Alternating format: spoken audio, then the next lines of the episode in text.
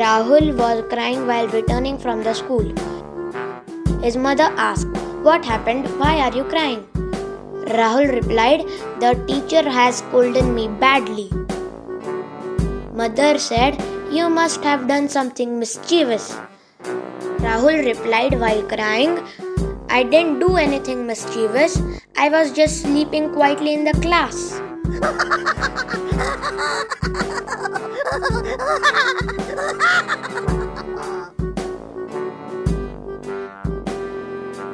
Raju is talking to his father.